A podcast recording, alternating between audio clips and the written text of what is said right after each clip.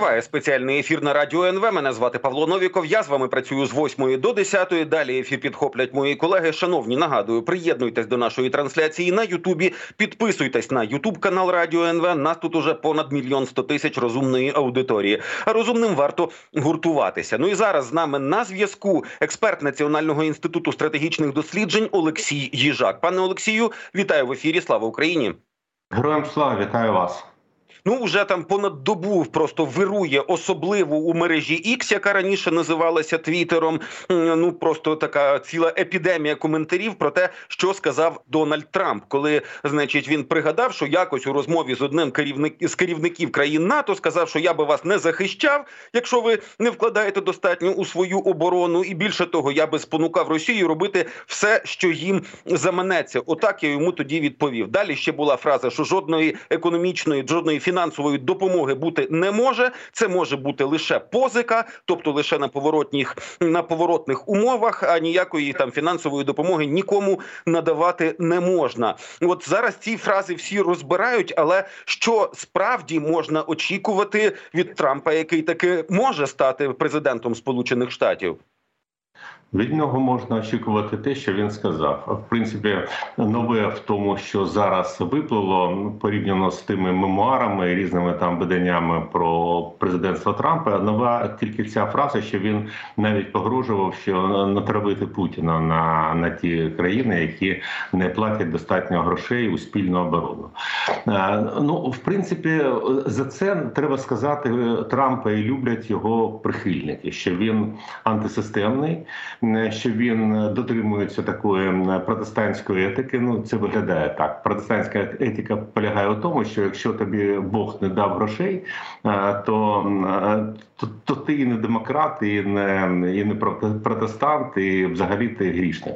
А грішникам гроші не дають. Ну от е, це виглядає так. Це лягає е, у бачення певних сил у Сполучених Штатів і певних сил навіть в Європі, на які зараз е, Трамп розраховує. Він розраховує на таких ж антисистемних е, людей, якими він е, яких він хоче, я так думаю, найняти і отримувати за допомогою них якісь кращі умови для сполучених штатів. Це Путін, Кім Чон Ін, Орбан. Ну з Іраном він не буде. А от Путін, Орбан, Кім Чон Ін, він в принципі готовий їх найняти і трошки очистити очистити від бруду і представити як системних правих політиків. Там ще підходить альтернативи для Германії, для Німеччини. Вона, начебто, може отримати певні голоси.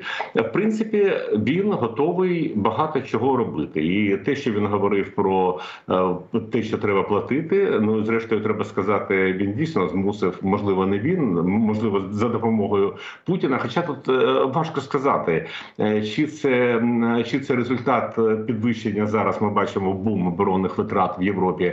Це результат цих погроз Трампа. Чи він дійсно натравив Путіна таким чином? Ну тоді там зовсім інша історія. Якщо він е, спровокував Путіна на те, щоб він нападав на Україну і погрожував Європі. Ну я я не знаю, як він буде далі розмовляти з Європою, якщо такий натяк в цьому міститься. В принципі, він йде в банк. Він йде в банк і говорить: Я не люблю Європу, як вона є. Я, Я хочу її змінити змінити, і буду на вас натралювати Путіна. Ну, власне, якщо подивитися на статистику, то увага на 24-й рік в бюджеті України 22% від валового е, внутрішнього продукту це витрати на оборону серед країн НАТО, яких уже 33, у 2022 році лише 9 країн виконували умову щодо 2% ВВП на оборону. В 2023 році їх стало 11, але це все одно ну третина від номінального складу НАТО. Оцей, ну як ви сказали, бум на збільшення оборонних витрат. Він він досягне якогось ну там більшого рівня за підсумками 24-го, на вашу думку? Ну напевно, в сумі досягне ті країни, які стали на цей шлях, вони будуть збільшувати. А це ну перше за все Німеччина. Там головний резерв. Там всього там був один відсоток, але просто там один відсоток від е, німецького валового внутрішнього продукту це гігантські суми, і там треба сказати, там були політичні обмеження. Це не тому, що Німеччина хотіла платити. Вона дуже боялась налякати Європу своїм мілітаризмом. Зараз вже це позаду. Потім Польща, яка на 4% йде.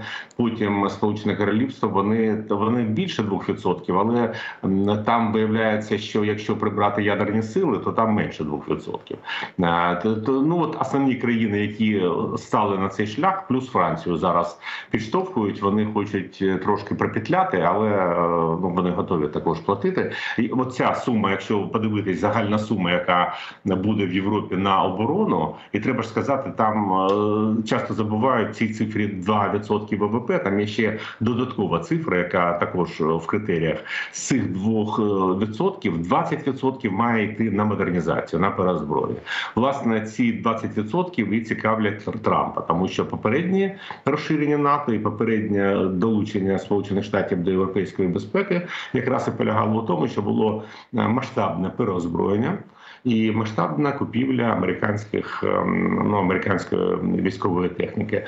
Е, Ну можливо, він зараз на таке ж саме натякає. Ну я думаю, або можливо асиметрично, коли він погрожував Європі натравити Путіна на, на європейців. Він там їм говорив, говорив німцям, зокрема, купувати американський газ замість російського та одночасно.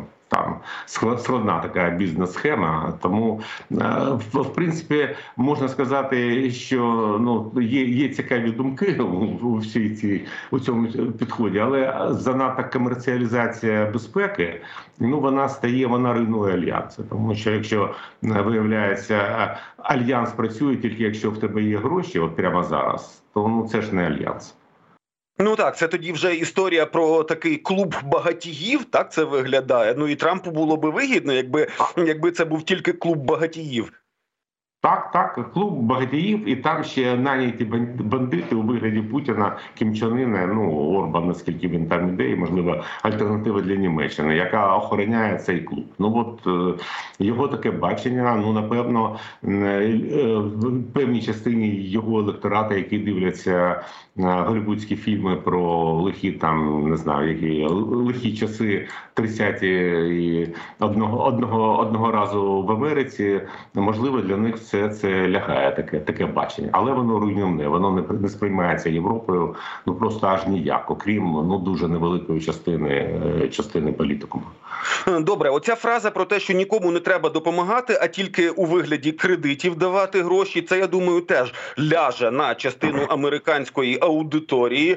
Це окей, але зараз питання української допомоги ну все ще мусується в сенаті. З того, що я побачив за останні години, значить, що тема не закрита, можливе якесь там чергове уже голосування у вівторок, тобто завтра. Да, і тоді що очікувати від трампістів? Ну і мій прогноз е, дійсно вони будуть валити ще раз всю цю допомогу, і будуть знову. Ми почуємо масу емісарів, які будуть їздити в Україну, і взагалі думку про те, що вся допомога, яка надавалась останнім останніми роками через е, адміністрацію Байдена, вона була неправильна, тому що механізм неправильний. Треба ленд-ліз.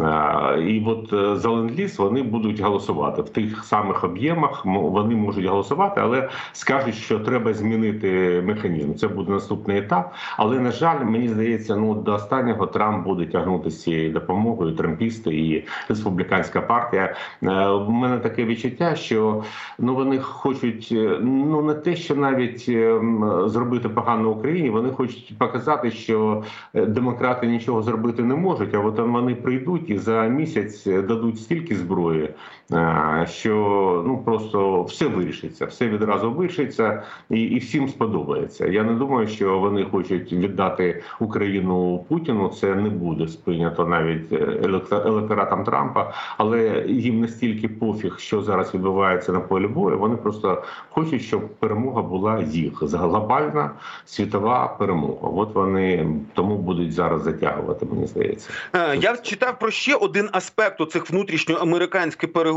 тому що зазвичай на стороні республіканців, в тому числі великі оборонні корпорації, гроші корпорацій і люди, які там заробляють на тих корпораціях, що виробляють зброю. Ну їм вигідно, щоб Сполучені Штати ухвалили пакет допомоги, тому що це для них заробітки. Неодноразово з українського боку це лунало, і власне президент Джо Байден говорив, що і робочі місця, і ось, будь ласка, доходи, і переважна більшість грошей залишається у Сполучених Штатах, тому що йде у вигляді зарплат, у вигляді контрактів саме на американські підприємства. Оце е, збройне лобі серед республіканців. Воно може бути, ну я не знаю, таким е, е, ну я не знаю, фактором тиску на, на тих республіканців, які не орієнтуються виключно на Трампа. Може бути, ну чомусь поки що цей фактор не дуже спрацював. Можливо, ще тільки зараз е, почались контракти, але з іншого боку, треба сказати, що ті контракти, які були проплачені минулого року, вони виконуються, незважаючи на на от такі політичні різні, що надамо допомоги. Допомога надходить американська за тими контрактами, які вже були проплачені оборонній промисловості, і те, що виробляється, воно йде в Україну.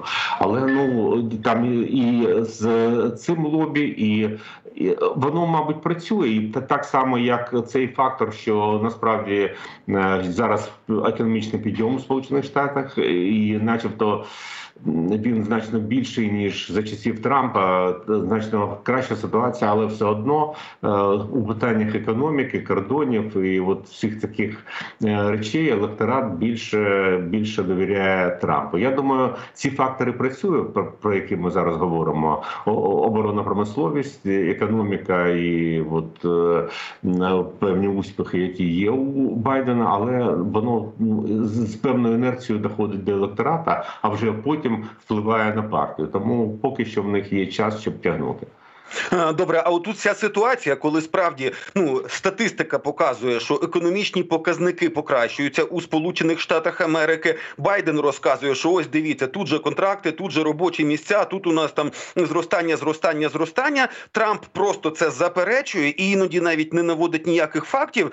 І отут, е, знаєте, можливо, це якась така ну фактор суспільної омани чи суспільного несприйняття, коли ти навколо себе бачиш, та ні, все погано. Ось і Трамп каже, що все погано. А от те, що там у когось робочі місця, ну мене воно не стосується. Значить, у нас в принципі все погано, навіть коли ситуація по країні покращується. Таке ж бувало вже і не лише в Штатах. Ну, це означає, що Трамп сам розуміє, що політичні рішення не зводяться до економіки. Там складні механізми. Я нагадаю, що коли у нас е, почались е, е, кризи от, попередньої влади, влади Кучма, там дуже великий був економічне зростання, але все одно це не заважало відчуваю ну, відчуттю такої певної несправедливості або неправильних неправильного розподілу цих доходів, які там дійсно були, здається, гігантські на той момент. Е, а ну так само і в Сполучених Штатів, е, значить, е, ті, хто голосують до за Трампа, так звані реднеки, ну ну так такий робочий клас. От це дивно. В принципі, це зазвичай лівий електорат. А вони голосують за лівих, але зараз вони голосують за Трампа, який говорить, що він правий. Ну от ну от очевидно, не всі ще відчувають ці ці, е, ці добрі зміни в американській економіці. Ну і в принципі є такі спостереження, що злами, політичні злами відбуваються не на дні економічного падіння, а вже коли е, коли починається зростання, і люди очікують е, чогось більшого, а чогось більшого немає, і починаються такі злами. Ну так чи інакше, дійсно Трампу вдається доводити, що, що економіка у поганому стані. Ну і вже є публікація від видання Bloomberg, Там, значить, починають готуватися до перемоги Трампа, і вже відбуваються різні обговорення. Ой, а що ж з цим робити? Ну така, знаєте, як апокаліптичний прогноз. Я це можу читати, хоча, звісно, з посмішкою, але отак серйозно займатися там якимись переговорами і чимось там у себе в країнах, тому що якщо раптом переможе Трамп, то що у нас знову нові тарифи до Європи? Європейських для європейських постачальників, нові якісь загороджувальні мита для Сполучених Штатів Америки, інші ще історії, які Трамп в принципі вже практикував, тому що у них там було і по металу, і по алюмінію, і по французьких сирах, і по винах з того, що я лише можу так навскидку пригадати. От е, ці всі е, способи підготовки до чого готуватися, і як можна підготуватися до пробачте непередбачуваного Трампа. Ну трошки можна підготуватись, е, переорієнтуючи ринки. Ну, наприклад, для нас ну зміцнювати відносини із європейським союзом, тому що це також великий ринок, і ну але Україна економіка невелика. Що роблять великі інвестори? Ну є принаймні одна одна з таких ем, підготовок, коли проголосував конгрес е, заборону на вихід з НАТО без рішення конгресу. Тобто Трамп принаймні не може вийти з НАТО. Я думаю, так само проголосують певні е, такі розумні ну бізнес пролобують. От що що, що бізнес може зробити, так це все ж таки наполягти на тому, щоб певні закони були е, проголосовані так, щоб Трамп не міг ну поставити Трампа в коридор. Я думаю, про це йде мова. Поставити Трампа в коридор. Там же е, не тільки з економікою, він же підготував кілька тисяч чиновників які мають бути. Ну це приблизно так завжди. Там кілька тисяч змінюється у сполучених штатів чиновників при е, при зміні зміні е, зміні адміністрації. Так він там вже підготував спеціальних людей, які проголосили, що вони будуть мститись. Е, тим, хто заважав е, Трампу як політику, і звичайно, американські правлячі класи багато хто е, готуються до цього, і, і звичайно, Трамп може розкачати ситуацію так, що його електорат буде радіти від того, що еліти, еліти, хтось їх там переслідує, їх когось там сажають, когось вбивають або щось таке виганяють з країни. Це завжди можна знайти під це електорат думаю, в основному, коли зараз готуються, мова йде про це. Він що він може мститись тим, хто його не фінансував, хто його там засуджував, хто його проти нього позови подавав. То ну до цього готується. Я думаю, а готується так, що законодавча буде ставити його в коридор, щоб він не міг вистрибнути. Все ж таки в Сполучених Штатах є розподіл влади. Є розподіл влади, але це цікава штука. Якщо йти до влади з метою, щоб потім твоя команда вчиняла акти помсти, да і оця особлива історія з розкуркулюванням когось. Якщо Трамп стверджує, що він правий, то розкуркулювання, пробачте, це теж трошечки ліва історія. Чи в даному випадку вже про ідеологічні оці гойдалки взагалі не йдеться? Хто правий, хто лівий, це зараз уже переплуталося і немає такого однозначного. Ну це це там є все ж таки цей поділ на консерваторів і соціальних е, лібералів, але такі дивні такі переключення бувають, коли крайні ліві стають крайніми правими. Я нагадаю, е, от були неоконсерватори, їх про них зараз не дуже чути е, у сполучених штатів, але це бажалось такі крайні праві. Але насправді, якщо подивитись їхню історію, вони виросли з таких троцкистів, які були крайні лівими. Такі таке буває. Приходить новий лідер. От ті троцкисти, крайні ліві стали крайні правими. Вони були очаровані Рональдом Рейганом, стали правими. Е, ну я не виключаю, що зараз, от е, в цьому може і полягати роль особистості в історії, що вона переключає такі рухи на себе і змінює їх класифікацію. Хоча по суті, це зазвичай або екстремісти, або популісти, або щось таке. Як вони себе фарбують зараз? Вони фарбують собі себе як правильно. Е, добре, ну і от публікація про те, що наступними можуть бути країни Балтії. Росія може захопити країни Балтії, розширивши на них свою ядерну парасольку. І це військовий експерт, професор університету Бундесверу у Мюнхені. Він про це сказав у виданні Більд. І, от, власне, попередження для країн НАТО. Я не думаю, що це було новинкою для Литви, Латвії та Естонії. Вони продовжують колупати стіну, вони продовжують нарощувати якісь оборонні оборонні свої спроможності. Але тоді, тоді до чого ці заяви, до чого ці фрази? Це для того, щоб ну ще раз нагадати іншим країнам. Це підготовка, підготовка, у тому числі до можливого приходу Трампа в Сполучених Штатах, якщо він буде блокувати блокувати певні види ну роботу НАТО і взагалі е, е, європейські країни відчують, що немає готовності Сполучених Штатів штатів втрутитись, коли щось потрібно робити. Вони намагаються зараз швидко зробити те, що їм потрібно. Вони розуміють, що поки Україна воює, в них є час. Е, А те, що говорять, я думаю, тут дуже ще й неправильний який ну такий переклад і взагалі гра з із. Це не ядерна парасолька. Мова йде про те, що раніше е, так вважалось, і це записано в таких документах НАТО, що Росія використовує ядерну зброю для захоплення. От вона нападає на країни Балтії, наприклад, а потім говорить, що якщо ви будете е, оборонятись або захищати, ми використаємо ядерну зброю. От це і мається на увазі. Це та стара концепція, яку іноді називають ескалація заради деескалації.